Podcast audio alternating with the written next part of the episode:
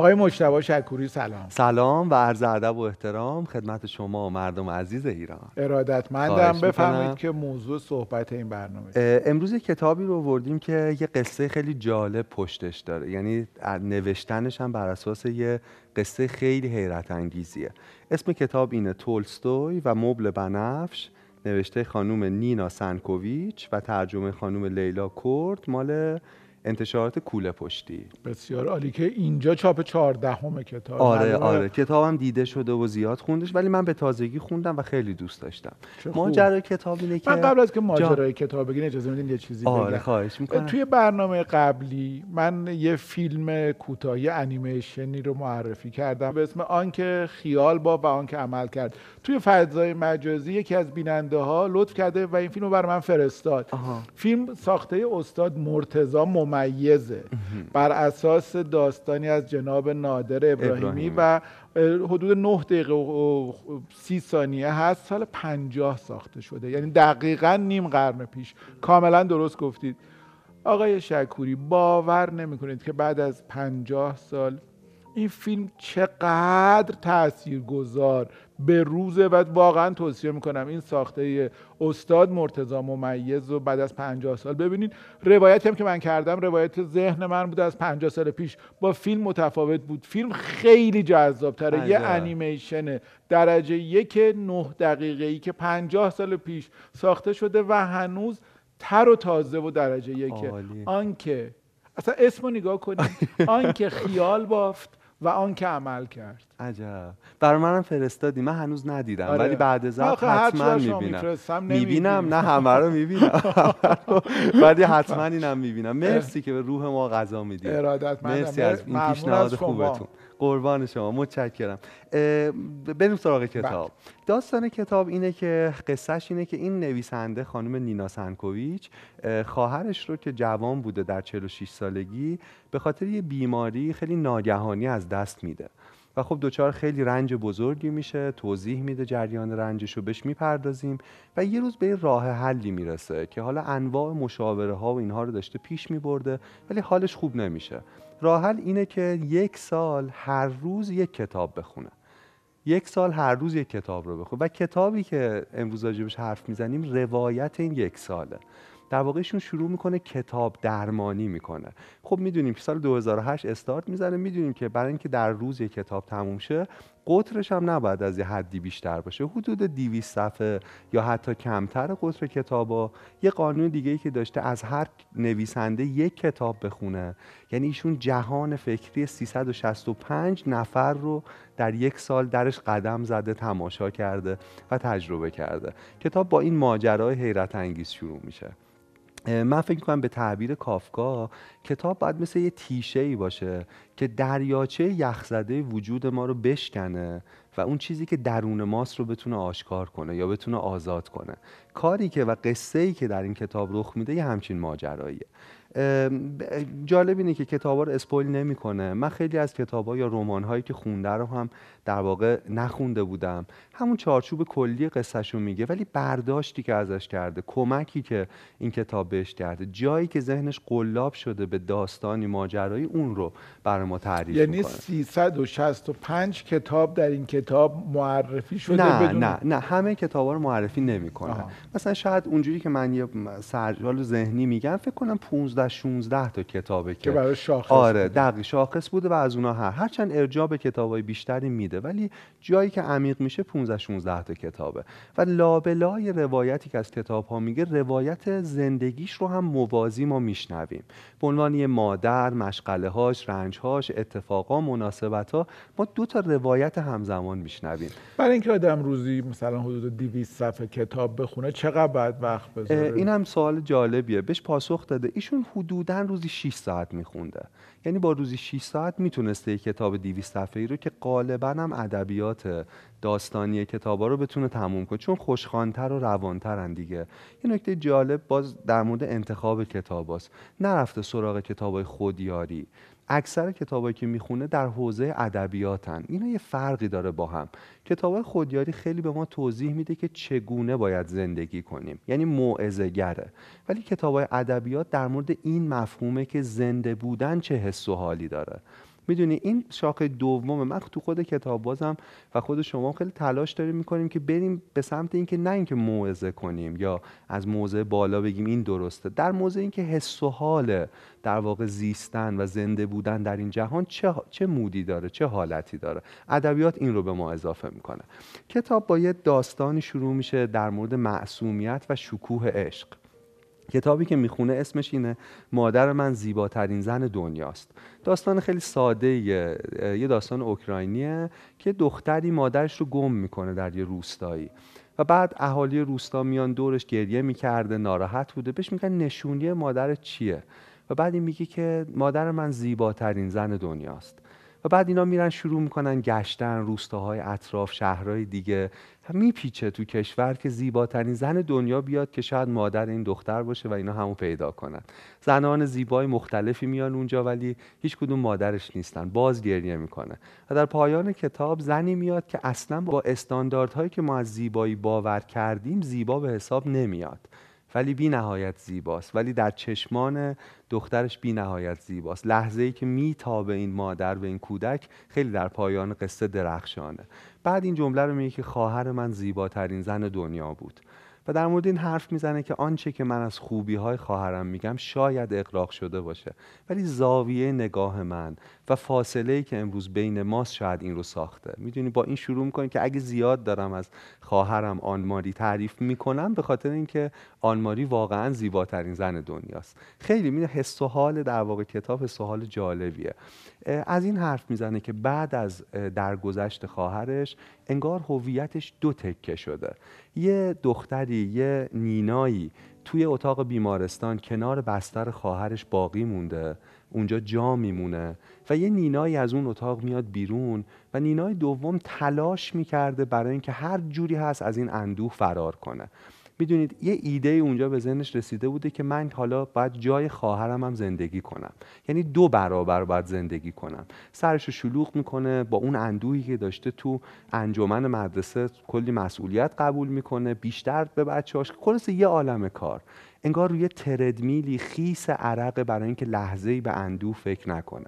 از پدر, از پدر مادرش دور میشه برای اینکه می‌دونید دیدن اونا شاید دردناک بوده در فرار بوده.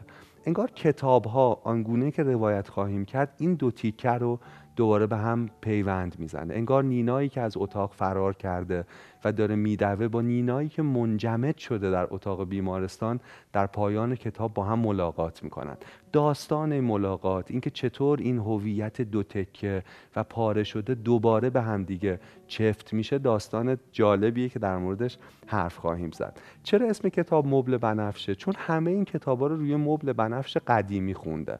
در واقع تولستوی اگه خونده تولستوی و مبل بنفش که کتاب آخرشه روی در واقع مبل بنفش بوده و بر همین اسمش اینه.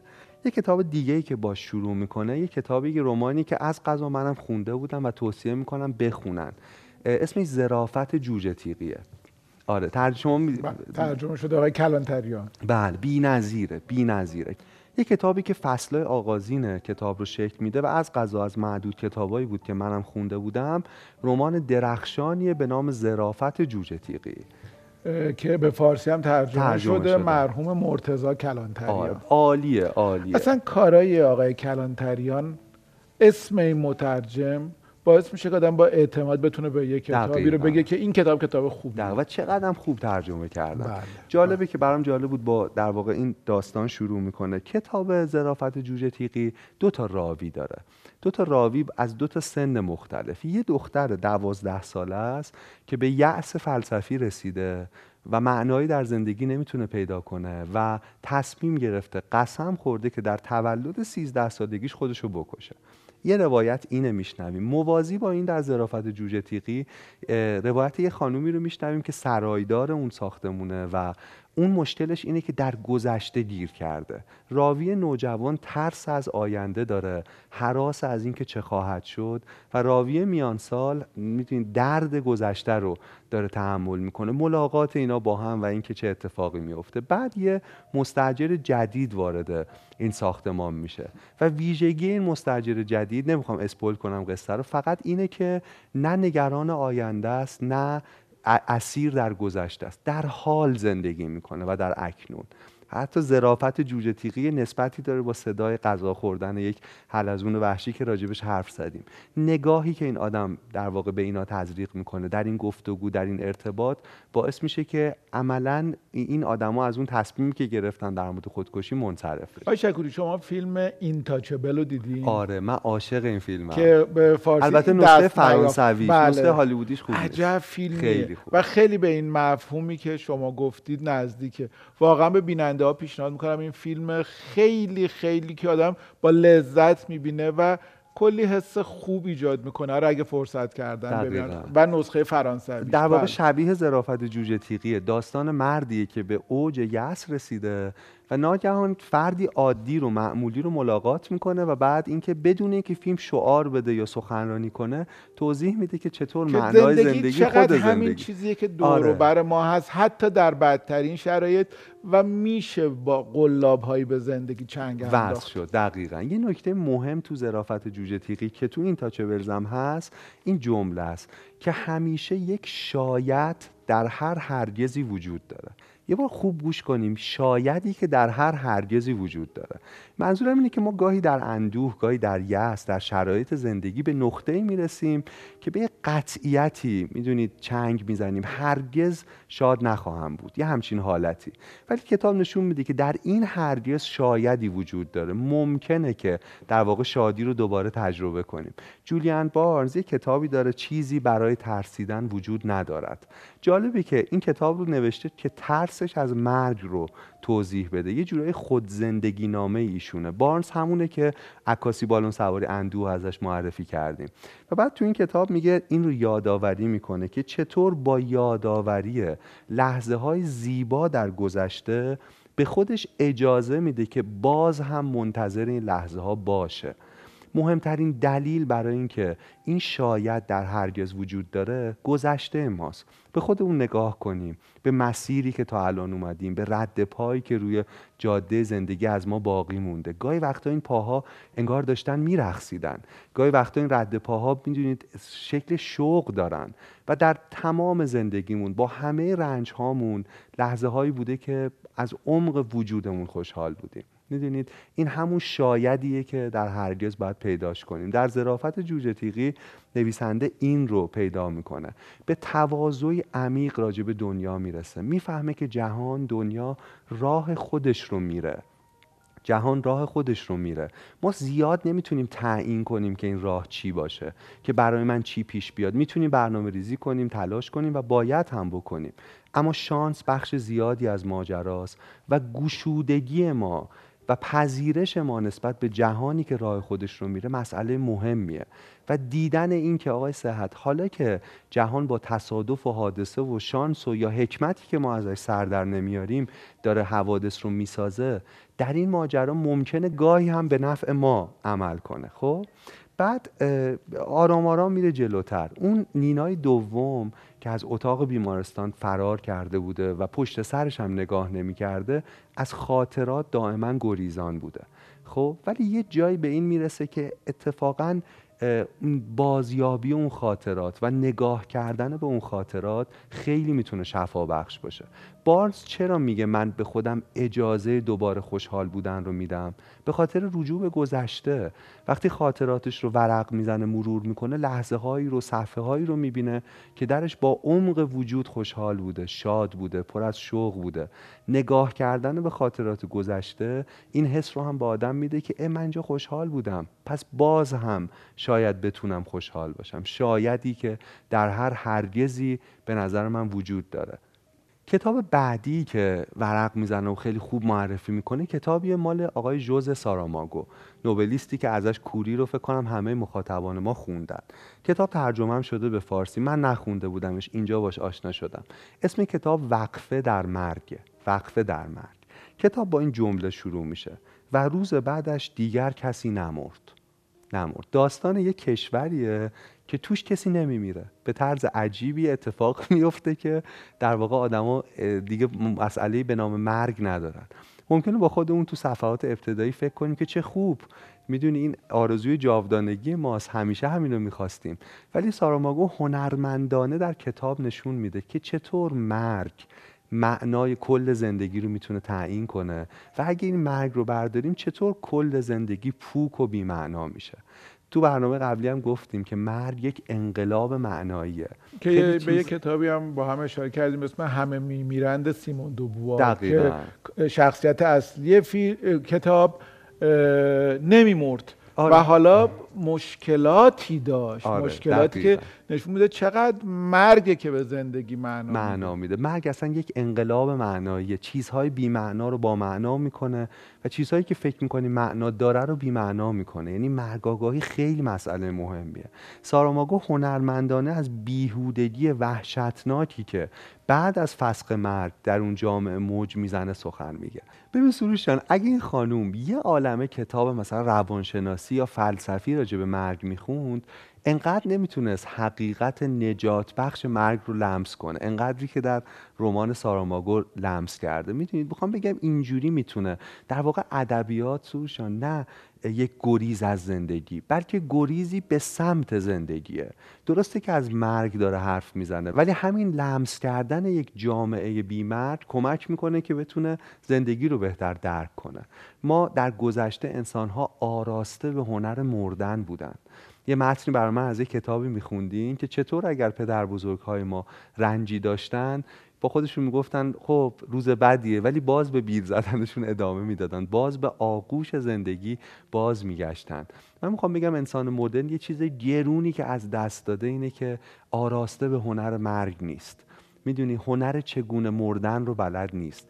اگر ایوان ایلیش در رمان تولستوی بد میمیره دلیلش اینه که بد زندگی کرده. و در روزهای پایانی می‌فهمه که بد میمیره چون بد زندگی کرده. اگر ما این رو همین الان بتونیم متوجه شیم یعنی این مرگ رو بتونیم تلقیح کنیم به زندگیمون چقدر می‌تونه شجاعتمون در زیستن افزایش پیدا کنه؟ در واقع این مرگ رو تا این تا قبل از رمان ساراماگو دشمن می‌دونسته خصب می‌دونسته. اما بعد موهبتی لطیف رو در مرگ با این رمان می‌تونه تجربه کنه و کشف کنه.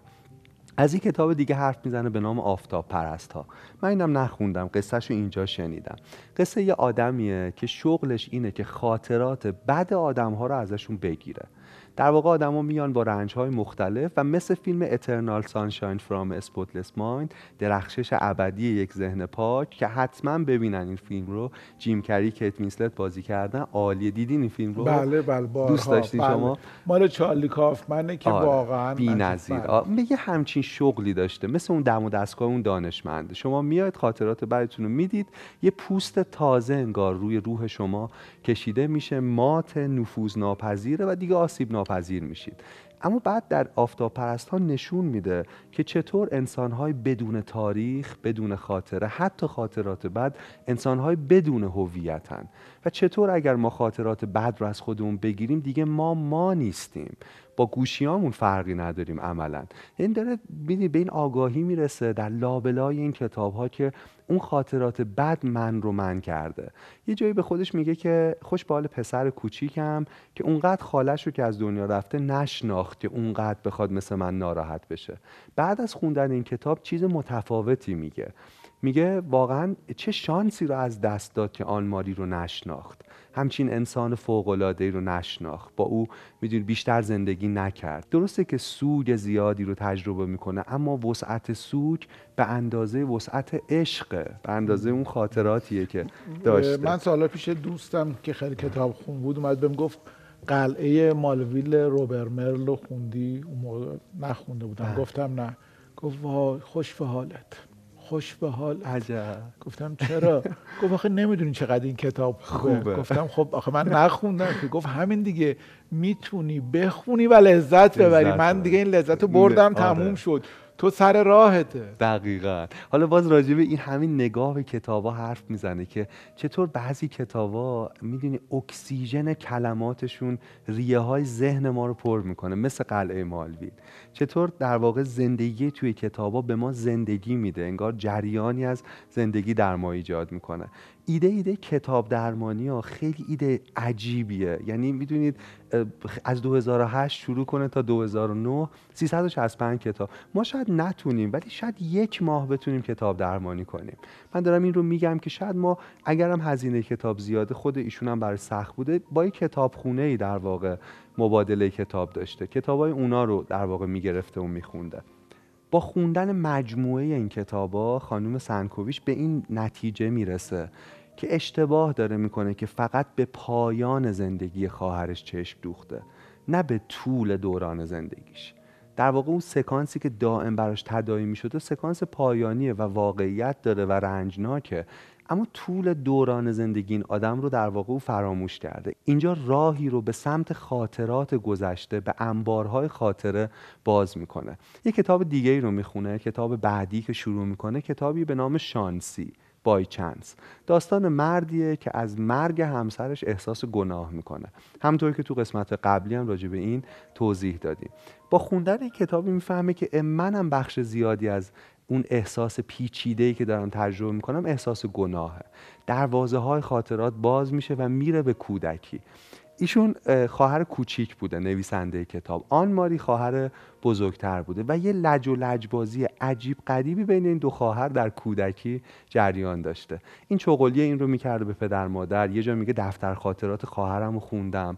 از مثلا کسی که دوستش داره نوشته بود. بعد اومدم توی جمع دوستا و خانواده بلند بلندی خاطرات رو خوندم. و بعد چقدر اون شرمنده شد و انواع آزارا رو به خواهری که از دست داده در کودکی رسونده بوده. این احساس گناه بوده که احساس می‌کرده خواهر خوبی نبوده. بعد میگه به این فکر کردم که ولی یه نقطه بود یه لحظه بود که رابطه ما برای همیشه تغییر کرد. وقتی کوچیک نویسنده کتاب یه کودکه سواری اتوبوس میشه که بره مثلا به سمت مدرسه یا جایی. ولی حواسش نبوده که اتوبوس اشتباهی رو سوار شده. یه کودک 7 8 ساله که اتوبوسی رو سوار شده که به یکی از بدنامترین محلات شهر داره میره. میگه آنماری خواهرم اینو فهمید. از من مثلا یکی دو سال بزرگتر بود. اتوبوس راه میفته اینم سوارشه و خواهرش شروع می‌کنه دو تا سه تا ایستگاه دنبال این اتوبوس میدوه.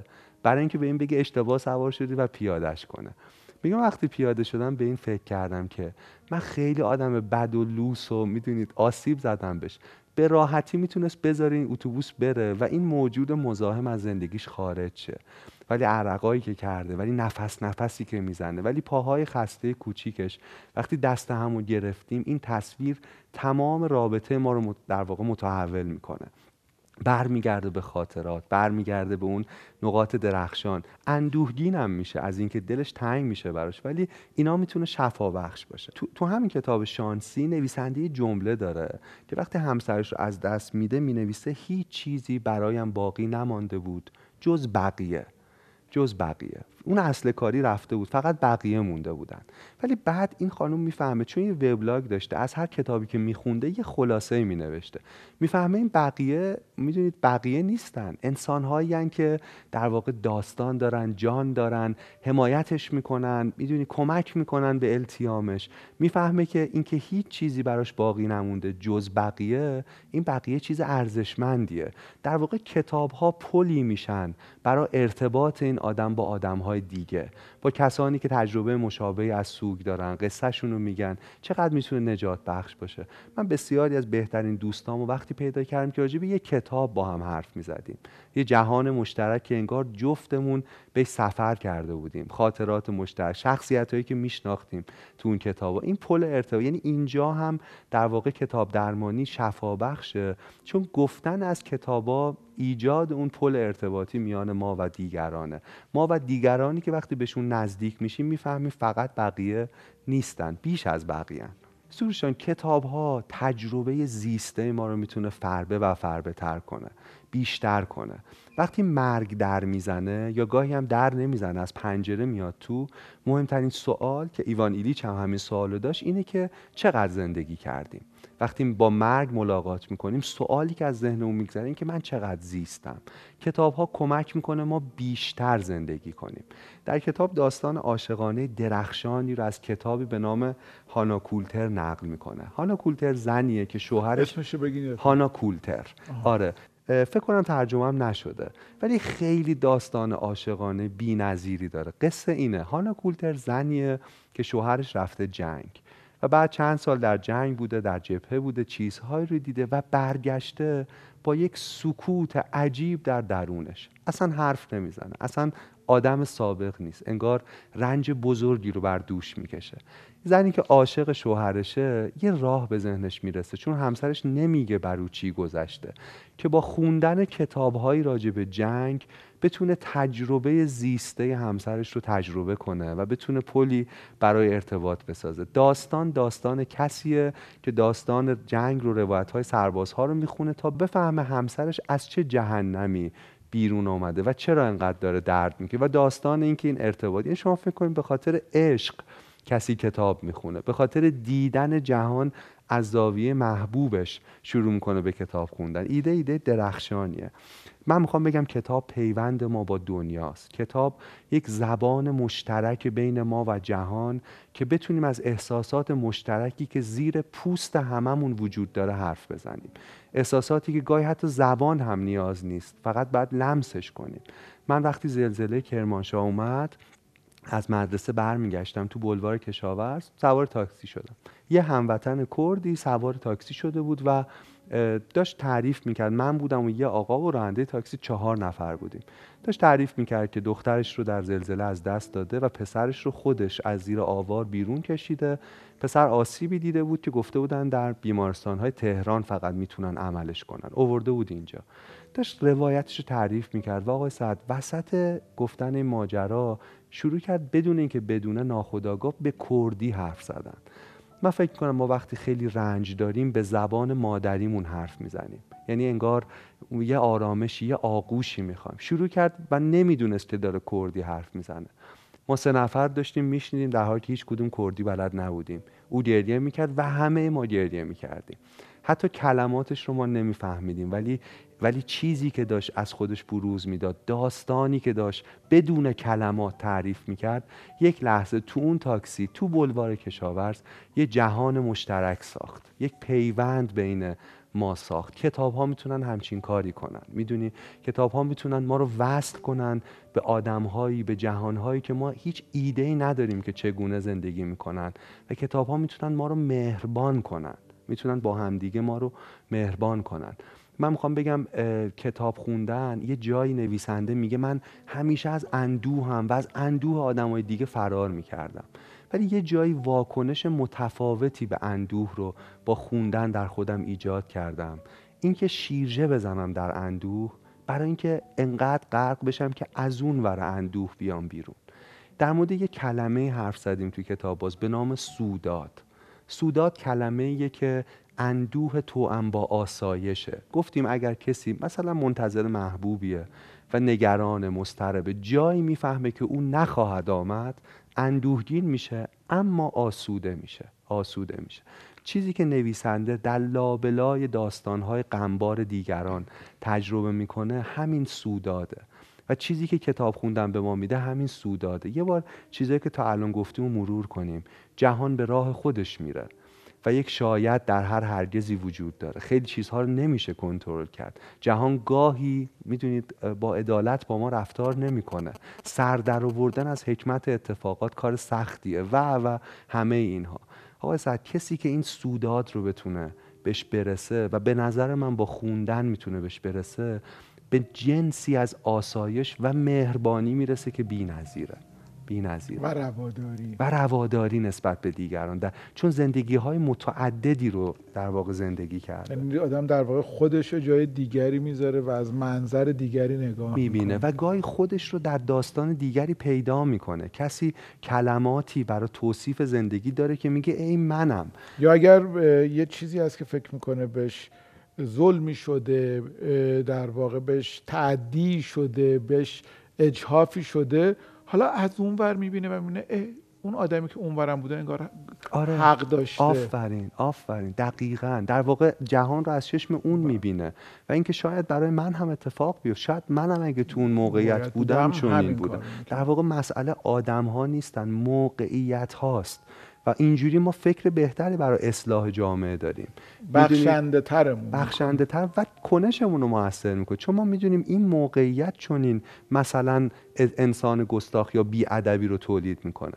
این موقعیت رو سعی می‌کنیم اصلاح کنیم. به جای اینکه اون آدم رو حذفش کنیم. خیلی ممنونم. چه کتاب خوبی. هنوز آره. ادامه داره. وقت داریم. در حد دو سه دقیقه یه بله، چیزی بگم. خب من دوست دارم اینم بخونم. یه جایی در واقع از تجربه مادرانگیش میگه. او چند فرزند داره با همه اندوهی داره گرفتار در واقع رسیدگی به فرزندانشه. چیزی که باز تو کتاب ها نمونه ای براش پیدا می‌کنه. میگه یه نقاشی بچه من کشیده بود که اسمش این بود که مامان شام درست می‌کنه. و این واقعا وضعیت واقعی من بود. تو این نقاشی یه نوزاد بغل منه که اشکای قلمبه قلمبه داره میچکونه و از این ور دارم دست بچه دیگر رو گرفتم. از اون ور یه ظرف سالات داره فرو میریزه و کلافم دهنش شبیه یه او مثل تابلو ادوارد مانک مثل جیغ باز شده. ولی با همه یه چیزی که این بچه این تصویری که نقاشی کرده یه چیزی وجود داره که من انگار حالم خوبه تو این عکس خب؟ حالم خوبه. یه بحرانی که کنار سوگ داره اذیتش می‌کنه رابطه با فرزندانشه. میگه زمانی بچه هم سر میز شام هر چی بود می‌گفتن به من. می‌دونی بین ذهن اونها و گوش من فاصله نبود. ایده هاشون و سوال هاشون اما حالا به نوجوانانی تبدیل شده بودن که برای اینکه یه کلمه رو ازشون بگیرم خیلی کار سختی بود. میگه می‌خواستم یکی از بچه هم رو تو شبکه اجتماعی مثلا دنبال کنم. فرنچیم با هم. اول که نمیذاشت و بعد گفت بعد عکس پروفایلتو عوض کنی عکس جوانتری بذاری چون دوستان می‌بینن. و اینکه اونجا من نپایی یا فضولی نکنه. تو این بحرانه که کتابی می‌خونه که بی‌نظیره. اسمش امید به نادیده هاست. کتاب داستان مادریه که دست تنها پسرش رو بزرگ کرده خب؟ و یه جای خیلی هم رنج کشیده تو فقر و اینا. جایی پسرش می‌فهمه که اگه همه چیزم بتونه فراموش کنه مادرش رو نمی‌تونه فراموش کنه. با هم یه تنشایی هم دارن. و بعد اینجاست که با مادرش مهربان میشه و به مادرش میگه نمیشه که فقط تو کار کنی. منم دیگه بزرگ شدم می‌خوام مسئولیت رو به عهده بگیرم و مادرش رو بغل می‌کنه. این جملات خود کتابه. میگه بازوان بلند و محکم مادرش رو میفشارد. زن بزرگی را که حالا دیگر لازم نیست آنقدرها بزرگ باشد. بی نظیر جمله. مادرش رو بغل می‌کنه زن بزرگی را که حالا دیگر لازم نیست آنقدرها بزرگ باشد. میگه من این جمله رو که خوندم با همه وجود گریستم و بعد بعد از اون نشانه هایی رو می‌بینه از محبت خالص فرزندانش به خودش. با همه مشکلاتی که دارن اون لحظه های ناب اینکه اونا هرگز من رو فراموش نمی‌کنند رو کشف می‌کنه. آقای سعد با وقت نداریم ولی جنبندی کنم. با همه ماجراهایی که ایشون میگه انگار کتاب درمانی واقعا کار می‌کنه. یعنی آخرش او رو به یک فهم عمیقتر از رنج از جهان از انسان میرسون. کتاب ما رو گسترش میده. من وقتی تنگسیر صادق چوبک رو میخوندم واقعا گرمم می‌شد تو اون سکانس های اولی. وقتی از خالد حسینی می‌خونم انگار واقعا در کوچه های افغانستان دارم باد بادک بازی می‌کنم. وقتی حرس رو می‌خونیم از خانم نسرین مرعشی انگار واقعا نوال رو می‌بینیم در اون نخلستان های بی سر در اون روستای آن جهانی. انگار ما هم گام می‌زنیم. وقتی وقتی احمد محمود می‌خونیم انگار ما تو اهوازیم. می‌دونید؟ و و و و همه اینها. می‌خوام بگم کتاب کمک می‌کنه ما گسترش پیدا کنیم. و وقتی مرگ در می‌زنه در جواب این سوال که چقدر زندگی کردیم یه نگاه به قفسه کتابخونهمون بکنیم. به چیزهایی که با اون کتاب ها به سفرهایی که با این کتاب ها رفتیم نگاه کنیم. هیچ ناوی به اندازه کتاب ها ما رو به سرزمین های دوردست نمی‌بره. کتاب یک ماشین زمانه که ما رو به جاهای مختلفی از تاریخ می‌تونه ببره. وقتی مرگ به ما سلام می‌کنه می‌تونیم نگاه کنیم و بگیم خوب بود. می‌دونیم ما گاهی به اندازه کتاب هامون بیشتر می‌تونیم زندگی کنیم. آخرین پاراگراف کتاب رو بخونم و خیلی طولانی شد. ببخشید. و تمامش کنم. خیلی دوست داشتم این آخرش رو. میگه همه ما به فضایی نیاز داریم که در آن راحت و آسوده باشیم. این یک سال برای ایشون این بوده. این مبل بنفش همچین معجزه‌ای کرده. همه ما به فضایی نیاز داریم که در آن راحت و آسوده باشیم. فضایی که در آن به یاد بیاوریم چه کسی هستیم و چه چیزی برایمان مهم است. وقفه در زمان که اجازه دهد شادی و لذت زندگی کردن به خداگاهمان باز گردد شاعری نوشته زندگی می کنیم با شگفتی شعلور در دایره ای از شور و حراس. واقعا شور و حراس تو امان زندگی. و می‌دانم که این حقیقت دارد. جسم و جانم شفا یافته است اما هرگز مبل بنفشم را برای مدتی طولانی تنها نخواهم گذاشت. کتاب های زیادی منتظرند تا خوانده شوند خوشی های زیادی منتظرند تا کش شوند و شگفتی های زیادی منتظرند تا آشکار شوند. سوالی که از بیننده ها می‌خوام بپرسم اینه که چه کتابی خوندنش زندگی شما رو گسترش داده؟ یا حتی برای بعضی این سوال می‌تونه شکل عمیقتری داشته باشه. چه کتابی شما رو نجات داده؟ شما می‌تونید در موردش بگید زیاده. ولی به عنوان نمونه. می‌دونم من خیلی بعدم میاد که یکی رو انتخاب کنیم ولی با این قید که این یه دونه نافی بقیه نیست از یه کتابی که شما رو یه جایی نجات داده بگید.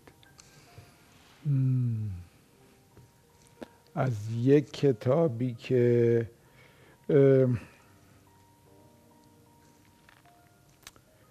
یک میشه دو تا کتاب بگم.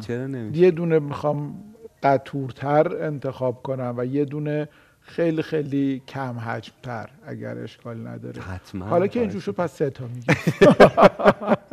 اگه اجازه بدید ده تا خواهش بگین هر چی بگین خوبه. بهم رو بدی بیشترش آقا چی به هدف این برنامه؟ اصلا همینه. کتابی که به نظرم هر کسی باید بخونه هر کسی. من فکر می‌کنم جنایت و مکافات داستایوفسکی خیلی ما رو در مقابل نحوه نگاه که به زندگی داریم بهمون کمک می‌کنه. کدوم ترجمهش سروش بهتره. جنایت مکافات ترجمه ای که من خوندم سالها پیش ترجمه ها اون موقع تعدادش زیاد نبود. من ترجمه خانم مهری آهی رو خوندم. ولی الان خب تعداد ترجمه های خوبی که از کتاب هست اون موقع انتشارات خارزمی چاپ کرده بود خانم آهی. الان خیلی ترجمه های زیادی ازش وجود داره و می‌تونن یه ورقی بزنن ببینن کدوم ترجمه به حال و هواشون. خب. نزدیک تره و یک کتابی که یک تکگوییه که انگار انسان معاصر رو با خودش روبرو می‌کنه. با که کتاب باز نیم قرن پیش نوشته شده بیش از نیم قرن پیش. ولی باز حدیث امروز هم هست سقوط آلبر کامو که یک تکگوییه. ولی آدم یه دفعه انگار با خودش مواجه میشه و با ایرادهایی که وجود داره ولی انگار نمیبینیمش.